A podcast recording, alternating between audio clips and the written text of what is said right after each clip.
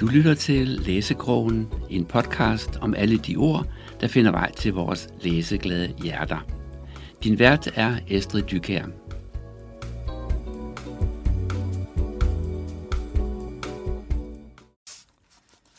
Blokken. Set udefra vil mange nok mene, at blokken ikke ser ud af særlig meget. Identiske bygninger på ræd og række. Det er umuligt at kende forskel på den. Hver af dem indeholder 10 lejligheder. Sammenholdet mellem dem virker truende. Altså sammenholdet mellem bygningerne, ikke beboerne. Ja, okay, jeg ved, hvad I tænker. At beboerne virker lige så truende som blokken. Øjnene udefra dømmer de grå bygninger med fingeren på aftrækkeren.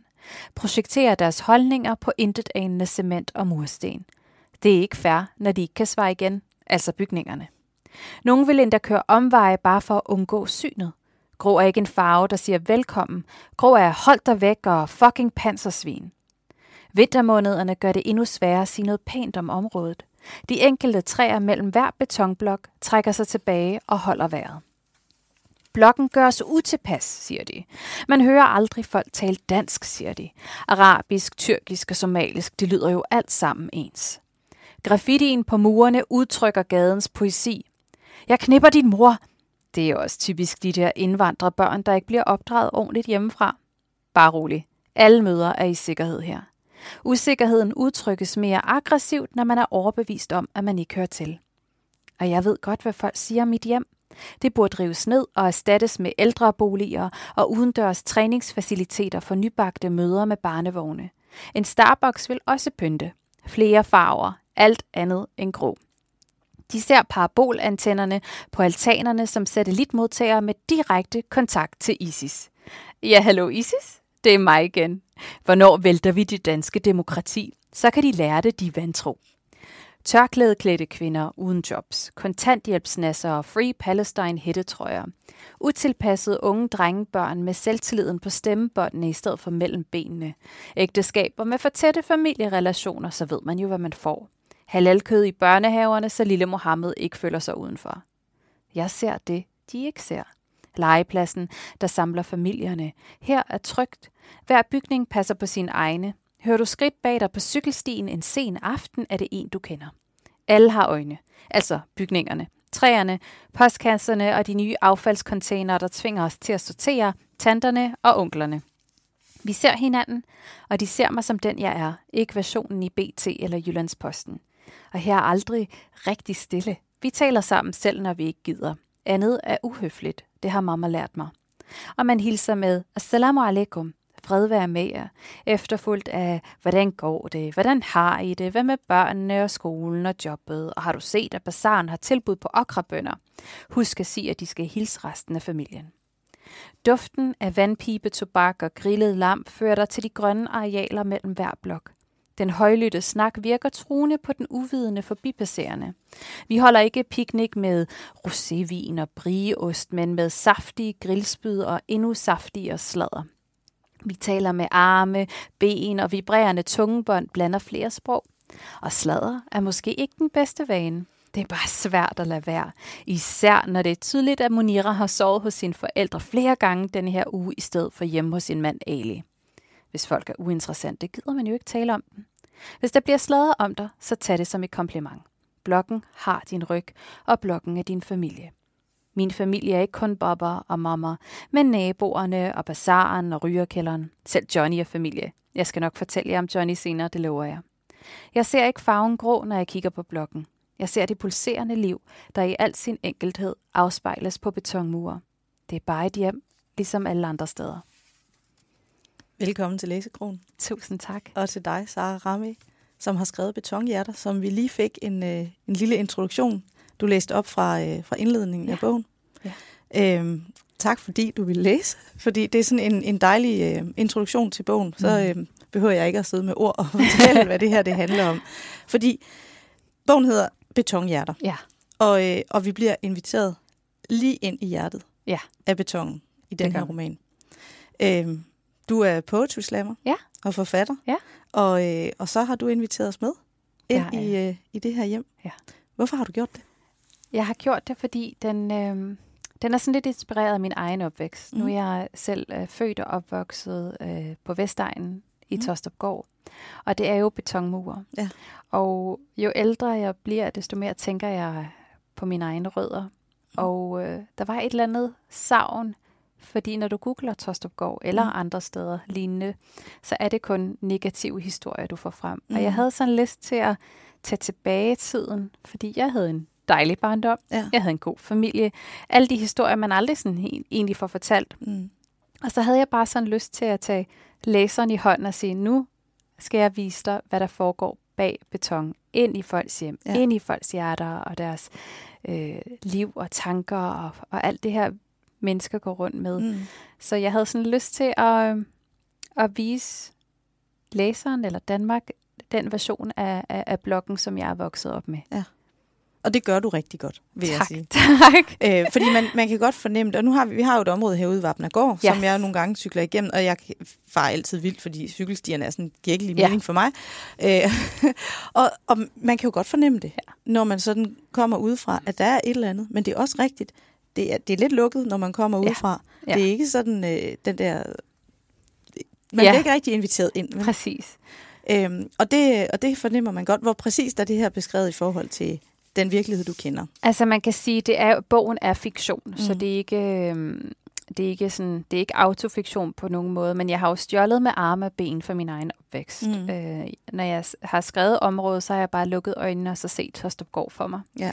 Jeg har øh, øh, jeg husker personligheder der øh, fra, fra min opvækst, som nu er blevet karakterer i bogen. Mm. Og det, det der sker, når øh, det er jo, når folk læser den, så får man lige pludselig et opkald, sådan, hey, er det mig, der er Munira? Ja. Eller Ibrahim, er det?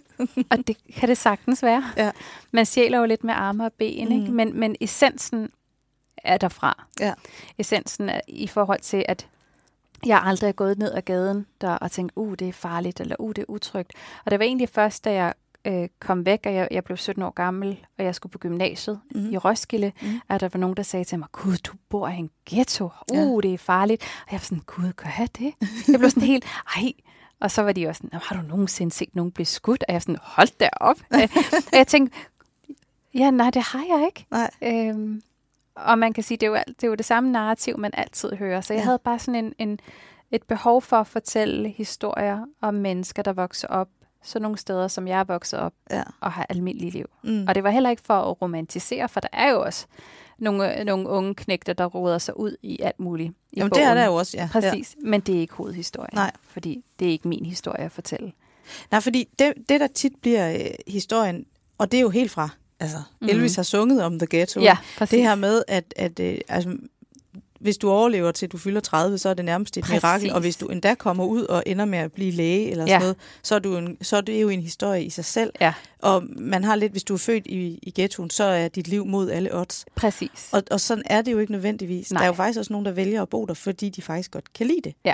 Og der er jo nogen, der vælger at flytte dertil, Ja. fordi de netop oplever et andet sammenhold, et Ja. andet nærvær, en anden, altså en større familie, end hvis du øh, bor i et parcelhus Ja. øh, ude i forstederne. Ikke? Præcis, og man kan sige lige nu, der, jeg, jeg kan ikke lade være med at sammenligne der, hvor jeg bor. Jeg, øh, min mand og jeg har købt et hus, og vi bor nu på en villavej. Mm. Og så har jeg en lille søn på to år. Og når jeg tænker tilbage til min opvækst i Tostopgård, så var vi jo altid ude, og naboerne kom hele tiden forbi, og man talte sammen, Mm. mm. og alle var sådan lidt engageret i folks liv på sådan en ret kærlig måde. Ja. Men jeg hverken hører fra mine naboer på den her villavej. Mm. Mm. Altså jeg, jo, det er nogle af dem, dem, der er aller tættest på, sådan, godmorgen nabo, hvordan har du det? Ja. Men jeg tænkte, uh, villavej, nu skal vi sådan rigtig komme hinanden med. Mhm. Det gør man altså bare ikke på samme måde. Nej. Så lidt skuffet er jeg. Ja, det Øhm. forstår jeg godt. Jeg tror ikke, det er alle villaveje, der gør det. Der er nogen, der Nej. har vejfester, men Ja. altså...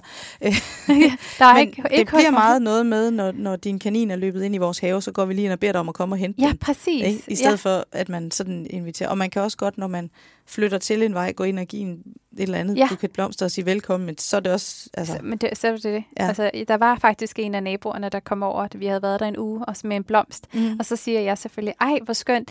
Når vi lige er faldet til, på plads, så må du endelig komme over til en kop kaffe. Nej, det har hun ikke tid til. Nej. Nej jeg var sådan, okay. Ja. Ja. Ja, jamen, jamen, det var ikke, altså kun hvis du har lyst, min dør er åben. ja. Men det det, det, det tror, der tror jeg, det er også en kultur til. Ja, fordi det tænker jeg. er sådan generelt. Den må, man bruger ikke tid på Ja. sådan noget. Der. Så, så lidt uh, betonkultur kunne jeg faktisk godt bruge på den her villavej. Ja, Det vil være, det vil være rart. det tror jeg faktisk, mange Villaveje vil, vil have godt af. Ja, det tror jeg. Mm, Når du, så- nu siger du, der er nogen, der, som du kender fra dine opvækst, som Ja. har ringet og spurgt, er det mig, der er Ja. Nira og Ja. så videre. Hvordan er, hvordan er det blevet modtaget? Altså, er der nogen, der føler, at du har udleveret nogle hemmeligheder, eller øh, deres, du ved, nogle kulturting, som du ligesom har fortalt os alle? Fordi jeg føler lidt, jeg får, jeg får jo Sådan en indblik insider. i noget. Ja, der Ja. er lidt insight-viden, du... Øh, nej, jeg har faktisk... Jeg, for, jeg forventede, at det ville ske. Mm. Og øh, det er, fordi jeg af natur altid forventer det værste. Mhm. Men øh, jeg har overraskende nok kun fået kærlighed igen af folk, der har lignende opvækst. Og de har jo siddet og grinet. Og, Ja. og det, fordi for mig handler det jo ikke om at udlevere, men det handler også om, at øh, nogle af dele ved denne her kultur, jeg er opvokset med, er heller ikke helt fantastiske. Mm.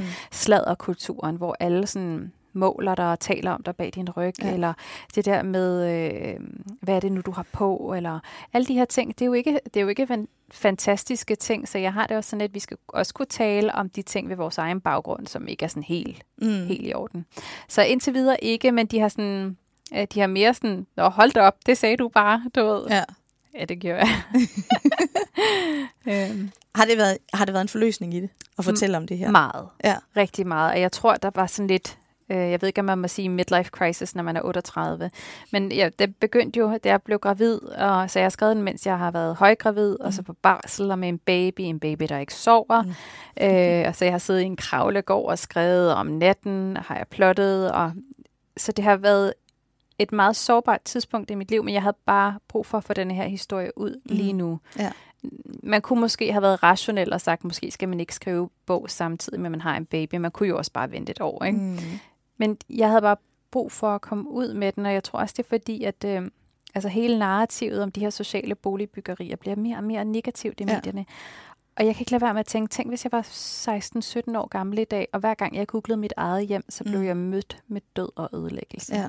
Det tror jeg ikke er særlig rart. Der er også de fordomme, der er Præcis, hele tiden. Og ja. den der skræk for, Ja. at man ikke du ved, kan parkere sin bil der, for så bliver den nok ødelagt. Præcis. Eller man ikke kan tage til bydelsfest ude på Vapnagård, Mhm. fordi det er jo også bare bøller alt sammen, Mhm. og det er det jo faktisk ikke. Præcis. Og hvis du så endelig lykkes, så er du Mm. sådan en, en succeshistorie, Ja. folk klapper i hænderne af. Og det er, også, det er jo heller ikke rart, at på trods af din opvækst, er du blevet til noget. Det er ja. en forfærdelig ting at sige til mennesker, ikke? Jo, og så også alle dem, der skal høre det, ikke? Ja, præcis. Altså, ja, som så ikke blev til noget, for Ja. hvem definerer egentlig noget. præcis. Og så er der, det er jo sådan en sjov dynamik, der også er her, fordi der er jo nogen, der drømmer sig væk, og ja. Ja. forældrene vil måske faktisk gerne have, at de bare bliver der og Ja. overtager forretningen, og Ja. ikke forstår ikke, hvor kommer den her udlængsel fra. Ja. Øh, og, og, øh, og det er jo sådan noget, som man slet ikke tænker over, at hov, jo, det er jo faktisk lige sådan, som i gamle dage, hvor man måske havde Præcis. en slægtsgård. Altså har man Ja. faktisk, nu har vi bygget den her forretning, og altså, Ja. øhm, og, og vi vil faktisk godt videreføre den i slægten, fordi Præcis. jeg har jo lavet det til dig. Ja. Og det er jo også sådan et, et aspekt, man ikke tænker på. Nej. Men noget, man heller ikke nødvendigvis tænker på i forhold til det her med ghettoen, det er jo de der skæbner, der ligger. Nu er ja. Du så inde i det her med mamma og baba, hvor Ja. der, de kommer jo et sted fra. Ja. Vil du prøve at gå lidt ind i Ja. den historie? Hvad, hvad er det, der sker der? Fordi Ja. der sker noget med mamma undervejs. Ja, vores hovedpersons øh, forældre, altså mm. de har rødder fra Syrien. Ja. Og øh, der sker sådan et, et split, når ens forældre kommer fra et sted, som du ikke elsker på samme Mm. måde, som de elsker det. Ja. Og øh, det tætteste, hende og hendes mor har et, et lidt kompliceret forhold. Det, det er svært for dem at tale om tingene sammen. Mm. Men der, hvor det øh, er nemmere, det er, når de er i Syrien. Ja. De gange, de har rejst sammen, så blomstrer moren op, for nu er hun endelig hjemme. Mm. Og den her gade, det var der, jeg gik i skole, og den her blomsterbutik, der fik jeg min første rose, og hun, hun fylder hende med de her historier, og det har jeg jo taget lidt fra min egen opvækst, fordi jeg har jo rejst tit til Syrien, Mm. og øh, er blevet fyldt med alle de her øh, romantiske fortællinger, ja. Og jeg sådan nikker lidt og sådan, wow, uh, spændende. Mm. Men inderst inde, så har jeg bare savnet Danmark. Ja. Du ved, efter en uge i Syrien, så er jeg sådan lidt, uh, altså, Ja. ja. tager mig hjem igen. Og det skaber jo et, en afstand mellem mig og mine forældre, og den er, det er den, jeg har taget ind i bogen. Ja. Fordi at, hvordan agerer vi med hinanden, når hendes mors hjem aldrig er blokken, ligesom det Mm. vil være for Jasmin. Og så sker der alt muligt med moren, øhm, øh, som ja, fordi gør... moren bliver syg. ja, moren noget, bliver ja. nemlig syg, så der er også et eller andet med tiden. Ja. Øhm, og, og, og hvornår siger vi, når det er så svært i arabisk kultur, for eksempel at sige, jeg elsker dig. Mm. Altså, det, det, det, vi er sådan, mm, spis noget mad, jeg har lavet ja. noget mad til dig. Det er ja. sådan den måde, vi siger, jeg elsker dig. Eller jeg kan sige foran min far, gud, jeg har lyst til mange gårde. Så lige pludselig er der en helt kasse foran min dør dagen efter. Ja, ja. Men jeg har aldrig hørt ordene blive sagt. Ja. Og dem reflekterer jeg rigtig meget over nu, hvor jeg selv har et barn. Mm. Så jeg løber jo rundt efter den her unge og siger, jeg elsker dig. Ja, hele tiden. I love you. Anna bahabbak. Tre mm. sprog, så han ja. hele tiden hører det. Ja. Men, men vi kan også ændre os som mennesker. For et par dage siden, så kigger min mor på min søn, og så siger hun, jeg elsker dig. Og jeg var bare sådan, gud, det, jeg har aldrig hørt ordene ja. før. Men det er fordi, hun hører mig sige det hele tiden, ja. igen og igen. Men jeg har tid. Det har Jasmin i bogen ikke, fordi Nej. hendes mor er meget syg. Ja. ja. Så. Ja, og de har den der dobbelte generationskløft, fordi Præcis. Der er den kulturmæssige ting, fordi en ting er den del af kulturen, du kan tage med fra Syrien ja. og prøve at implementere ja. i, i beton i Danmark. Ja. Og det er bare ikke det samme. Det Nej. kan godt være, at hjertevarmen og opskrifterne er de samme, ja. men, men altså, det er ikke det frisk samme. frugt ja. og grønt er bare ikke det samme, når man har rejst så langt. Altså, nej, det, nej. Det, smagen er ikke det samme, duften er ikke det samme, lyden er ikke det samme, ja. stemningen er ikke det samme. Og i øvrigt, så er det jo heller ikke...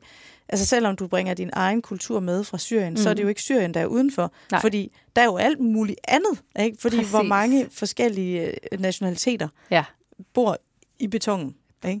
Rigtig mange. Så det vil sige, at lydene af de forskellige ting er ikke øh, syriske lyde. Nej, det er det. Men, men for Jasmine i bogen, der er det jo hendes liv. Og Præcis. det er hendes hjem, og det er hendes verden. Præcis. Og det, så det giver den dobbelte generationsløft, fordi ja. guderne skal vide, det kan jo være svært nok at være teenager og have forældre det, og det. kunne lide altså... dem. Og hvis du så ovenikøbet har den der. Ikke? Ja. Så, og, det, og det beskriver du rigtig fint, fordi de har den der instinkte, jeg vil så gerne, men de har ikke ordene til det, Nej. og de, har, de evner simpelthen ikke at få, øh, få det ud. Men man mærker hele tiden den der kærlighed. Ja. Og man mærker omsorgen også for, for de to brødre, der sådan kommer ja. lidt, den ene kommer lidt på kant med ja. loven, den anden. Øh, altså, prøver, prøver at redde prøver, og sådan ja. noget. Og der kommer jo en, og ikke fordi jeg skal lave sådan en, det er lidt spoiler alert her, men Nej, der kommer okay. sådan et hjerteskærende ja. punkt, hvor man simpelthen bare sidder og synes simpelthen, det er næsten ikke til at holde ud at læse. Ja. Fordi der får vi jo lidt af den der, lidt af fordommen ind alligevel. Ja. Lidt af det, vi alle sammen ikke kan lide. Prøv at fortælle om, hvorfor er det, øh, vi alligevel skal have den side med? Øhm, for, mig, ja, ja, for mig handler det om at nuancere. Mm. Og øhm, jeg har, som menneske kan jeg godt lide at få folk til at grine. Ja. Og jeg har en tendens til, hver gang jeg skal tale om noget, eller skrive noget, der gør ondt, øh, så fletter jeg noget humor ind, fordi så mm. absorberes det bedre. Mm. Øh, og det, det er der sikkert nogle psykologer, der kan tænke over. øh, det bliver ikke mig. Men jeg havde det også lidt, nogle gange skal man også bare skære ind til benet og ja. sige det, som det er. Ja. Og, og det var sådan lidt derfor, at den, den tog den her drejning. Det var egentlig bare for at sige, at øh, altså, ja. det var også lidt for min egen skyld. Sådan, mm. Jeg tør godt. Ja. Du ved. ja, fordi det er jo det, man kan sige, det, det er jo ikke fordi, du prøver at give os sådan et eller andet rosenrødt skær nej, af, nej. hvad er det, der foregår. Det er ikke sådan, at en ghetto ikke er en ghetto Præcis. eller sådan noget. Det kan bare være, at du ved, day to day. Ja. Fra hverdag til hverdag, der føles det ikke som en ghetto, der føles det ikke som et farligt sted, det ja. føles ikke som, øh, som om, du omgiver dig med kriminelle. Ja. Men det er der faktisk. Det er bare ja. noget, der blusser op i en kort periode, Præcis. og så fylder det helt enormt meget i lokalområdet, ja. og så bliver verden lidt normal igen. Præcis. Det er lidt ligesom, når der lige er et kæmpestort trafikuheld, ja. så er der mega kø, og, og så ja. efter et par dage, så ligger der lidt glasgård ude i rabatten, og på et eller andet tidspunkt, så bliver de også faret væk. Og så glemmer alle, der nogensinde har været noget der. Det er det. Og, og det er lidt den måde, du beskriver ja. det på, at ja, det var frygteligt, og for de implicerede, ja, der, vil, der vil det følge dem resten af livet, men ja. for resten af verden er det bare, verden går videre, og nu er det nogle andre, ja. der har butikken, eller mm. du ved, der kommer et andet skilt op på facaden, og så ja. tænker man ikke over, det var der, de engang lå. Hvorfor var det lige lukket? Det kan jeg ikke huske. Ikke? Ja. ja. Noget af det, du beskriver rigtig fint, det er mm. de forskellige forretningsdrivende, ja. som er der. Og det er det, der giver stemningen. At der er jo bazaren, og ja. der er, du ved, hvor man kan fresh cut, så man ja. kan, altså, prøv lige at fortælle nogle om de der øh, forskellige erhvervsdrivende, ja, fordi altså, vi er jo ud over boligdelen af ja, ja. betongen. Vi er i uh, den, den pulserende del af hjertet her. Ja, og det er uh, grunden til det med, det er fordi, at uh, der er bare rigtig mange mennesker fra mit sådan, ophav og min baggrund, der bare har det her iværksættergen. Mm-hmm. Og det følte jeg egentlig aldrig sådan havde fået noget kærlighed, så vi har Fresh Cuts, øh, som er sådan en barber salon til mændene, ja. hvor de sådan kommer og bliver klippet og taler lidt om deres følelser så meget, som de nu kan. Mm. Øh, og den her men egentlig, der har den her salon også begyndt at sådan tilbyde manikyre og sådan lidt hudpleje, ja. så, og det er jo sådan altså de, hvis de køber en, en creme, så er det ned i en papirspose, så man sniger ja. sig ud. For det, det skal, jeg bruger i hvert fald ikke creme. Nej. Og så har du, øh, hvad hedder det, shawarma biksen øh, cool kebab, som ja. er åbnet af en mand, som er sådan forholdsvis ny på bloggen. Han er syrisk flygtning, og han har de her opskrifter med hjem fra hans mor, som han sådan fører videre den her mm. butik.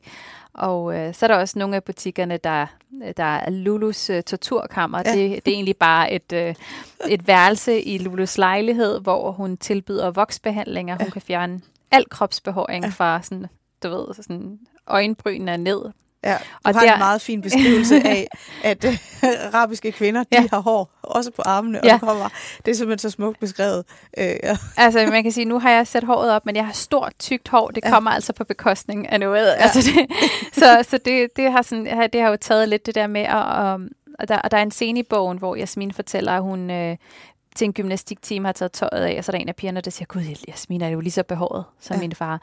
Den har jo stjålet lidt fra min egen. Øh, ja. Og det var det der med, gud, sådan ser alle ikke ud. Og så bliver der sådan noget skam omkring det, og man taler heller ikke om det. Og så lige pludselig, så ligger du der med benene i vejret for at hælde voks ud over det hele, ja. og tænker, hvorfor? Hvorfor ja. udsætter jeg mig selv for det her? Ja. Ikke? Så der var også et eller andet over det der kvindelige intime rum, hvor de også taler om, om, om sex og kroppen, som gør Jasmin rigtig utilpas. Ja. Og det er jo fordi, vi heller ikke taler om sex mm. og kroppen på den måde. Ikke i hvert fald ikke lige så åbent i, i arabisk kultur. Jo, efter du er blevet gift. Mm. Og der er der sådan lidt, der er lidt for sent, ikke? Mm. Der, det, det kan man godt ja. sige, ja. Så er det lidt for sent. Så mm. det var også de her ting, jeg gerne ville have med. Ja. Men det er nemlig lidt sjovt, fordi man kan godt mærke, det, det, det er jo noget, man taler om, ja. men det er der, så det er ikke mor til datter hjemme i Nej. privaten, og det er ikke sådan noget med, at moren kommer ud på badeværelset og siger, ja. nu skal du se her, altså 13-årige pige, nu ja. skal du se her et bind, og det fungerer sådan her, og det hele hænger sådan og sådan sammen. Så ja. man måske det måske havde været en mere behagelig måde Præcis. at få den introduktion på. Ja. Øh, det, det er derhen, det foregår, og så ja. er det bare, du ved, spredte ben, og vi ja. snakker om det hele, og det man hele. fuldstændig what? Ikke? Og mændene, de har jo så også en helt... Altså, og ja. den ved jeg så ikke, hvordan du har lavet research til den, for du er vel ikke blevet inviteret ind i Nej, nej, det er jeg ikke. Det så det må være... Men jeg har to brødre, Nå. som, som uh, har sådan en lokal shop, de, uh, de tager hen til i hvert fald en gang hver 14. dag. Ikke? Ja. Så har luret lidt på de samtaler, de kører, og, og, og stemningen, og resten er jo min fantasi, som er ret livlig. Ja. Ja, det er så. godt. Ja, det er fantastisk beskrevet, og jeg har jo øh, med stor fornøjelse læst noget højt for, ja. for mine børn. Den 14-årige Ellen, og så den 12-årige Karl, og ja. han kom med ind i torturkammeret, der ja. det, hans øjne blev større og større, og meget underholdende. Ja, det er et intimt rum. Så. Ja. der var alligevel plads ja. til, til, de kunne blive læst ind. Så sker der jo noget også, fordi så ja. er der jo det her med, hvor er det, man skal købe sine varer, ja. og du har bazaren, og ja. på et tidspunkt, der bliver åbnet ja. en konkurrent. Ja. Og det, det er Foreign Flavors, der åbner sådan og øh, på den anden side af bazaren.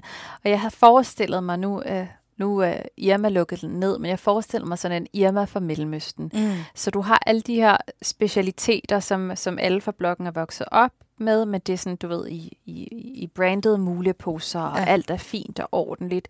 Og det er denne her Gud Benjamin, som er dansker, ja. øh, der har åbnet det sammen med sin ven Tarik. Og, og, og det her, jeg tænkte, gud, hvor ville det egentlig være sjovt, hvis en etnisk dansk mand åbnede en butik, der solgte mellemøstlige mm. specialiteter. Jeg kunne næsten ikke være min krop Ej, af, af, af pinlighed for hans god, vegne. Det er god humor. jeg tænkte, ej, stop så. Og så er det, fordi han har sådan et svag punkt for de her eksotiske kvinder. Ja, ikke? Ja. Øh, så jeg sad og grinede. Så det, det er noget, det, det er helt for mit eget hoved. Jeg tror ikke, det, det er sket. Jeg har i hvert fald ikke fundet noget, der skulle ligne for flavors i Danmark.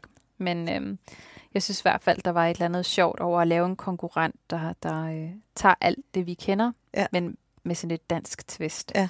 Så, øh. Og det bliver også sådan lidt, altså, og det er sådan noget, man går derhen i smug, ikke? Fordi ja, jo, man det, skal jo ikke, ja. altså, Ja. Det, er, det er både pinligt for ham, men ja. det er også pinligt at handle om. Men, men så har han jo alligevel et eller andet. Det har han jo, og der, man kan jo se, at der, det jo, de lukker jo ikke ned. Det kører jo. Ja. Øh, så nogle gange er det jo meget rart at, at, at komme derhen og købe. Men det er ikke noget, man siger til nogen. Nej. Det er sådan en dyb hemmelighed. Ikke? Ja.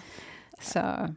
Men det skaber også lidt, og det giver også sådan et billede af, at den her følelse af, det er lidt en lukket, ja. en lukket verden. Man er ikke sådan super velkommen med en, et nyt initiativ på den der måde. Man præcis. skal lige være inviteret. Ja, ikke? lige præcis. Og, og det er man ikke bare, fordi man har en svaghed for, Nej. for de kønne piger, Nej. Efter, efter de har været i torturkammeret. Og, ja, det er det.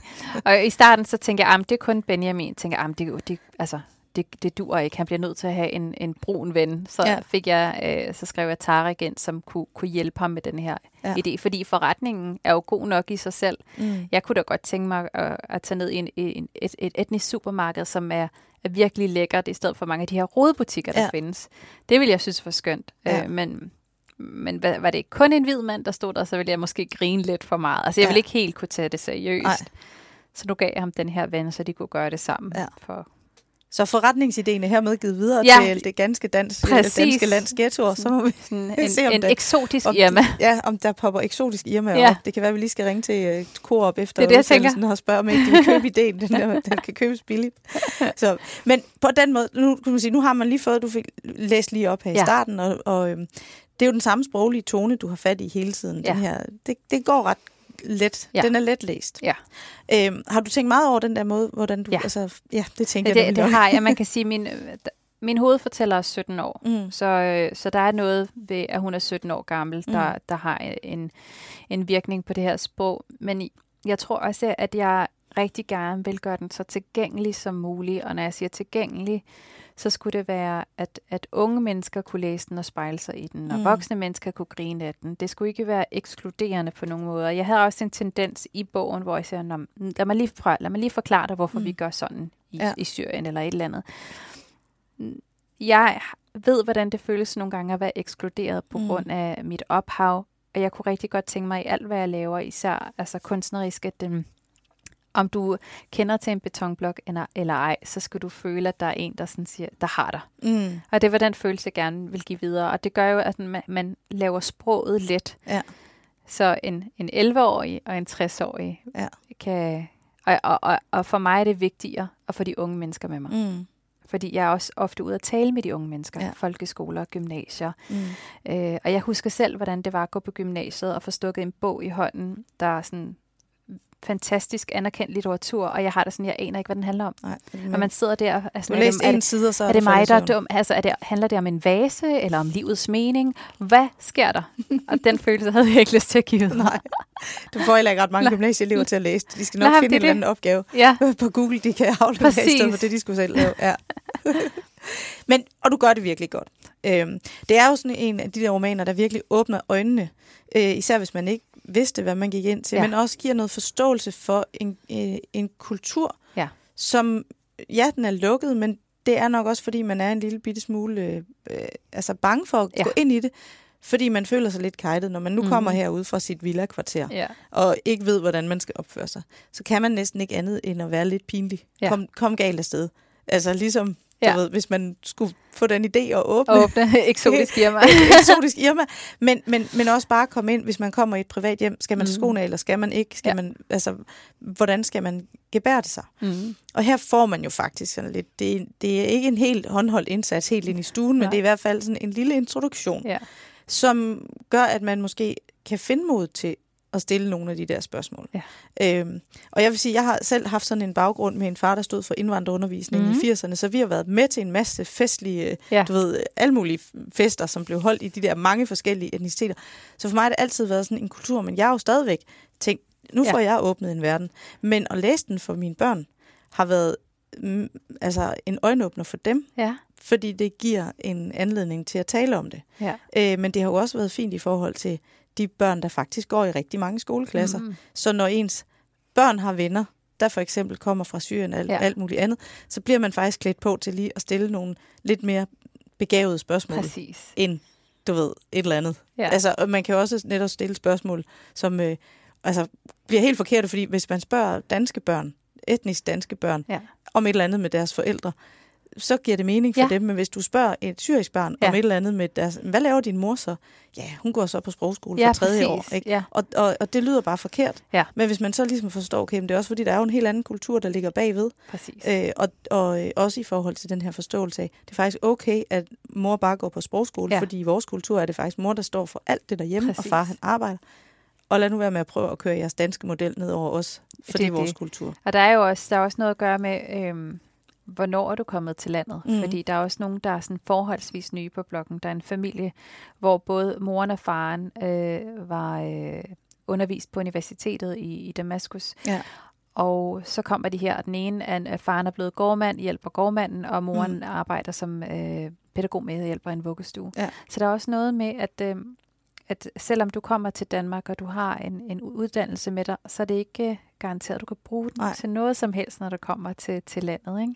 Og så har du en masse traumer med dig, der måske heller ikke giver dig den her vilje til at sige, nu skal jeg være professor på Københavns Universitet, mm. bortset fra, at det fag, du underviste i Syrien, er her ikke. Er her ikke, nej. Og så skal man jo bare ud og arbejde. Ja. Ikke? Øh, og jeg havde egentlig bare brug for at portrættere det, uden at gøre det til sådan et, et problem, mm. du ved. Ja, fordi du portrætterer jo faktisk, nu siger du selv ja. gårdmanden, og nu ja. er det altså ikke en bondegård. Men nej, nej, altså nej, nej. Sådan, det er en pedel-type, ja, der går præcis. rundt. Ikke? Ja. Øhm, som faktisk har det, altså det er jo faktisk ikke ham, der klarer sig bedst. Nej. Han er jo den etniske dansker. Ja. Men det går ham ikke så godt. Han har, han har ikke styr på sine ting. Vel? Og, og han bliver skravet lidt op ja. af dem, der bor resten, i området. Ja, ikke? Øhm, og, det, og det viser jo meget godt det her med, at de har en råstyrke, de har nogle traumer, og de ja. kan også godt altså, drage omsorg for den der danske mand, der drikker Præcis. sig ned, fordi han møder en lille bump på vejen. Ikke? Jo. Altså, de kommer fra et krigshavet land. Alt, hvad de ejer har, er gået tabt. Deres øh, det, det. uddannelse er fuldstændig... De går og slår græs ja. med en kandidatgrad i et eller andet, eller en doktorgrad i Præcis. et eller andet. Ikke? og så er det ham, der sidder der og har ondt af sig selv. Ja. Ikke? Et fint lille paradoks, der bliver sat op der. Øhm, men, men det er jo, og det er jo en miljøbeskrivelse. Det er, ja. altså, øh, det er sådan lidt socialrealisme, mm-hmm. men på en, en lidt federe måde end den der tunge 70'er ja. øh, tekst. Så øh, ja, øh, helt klart en anbefaling her fra, øh, fra læsekrogen. Og øh, vi er løbet tør for tid, og jeg tror også, hvis vi bruger meget mere tid, så kommer jeg til at komme alt for mange spoilere. ja. Og jeg synes faktisk, folk de skal bare se at komme ud og få fat i, øh, i bogen, fordi den er god, læseværdig og, øh, og lærerig. Og den er fra øh, forlaget Alfa, mm. og øh, hedder Betonhjerter, og ja. du hedder Sara Ramme. Ja. Tusind tak, fordi øh, du ville komme. Mange tak.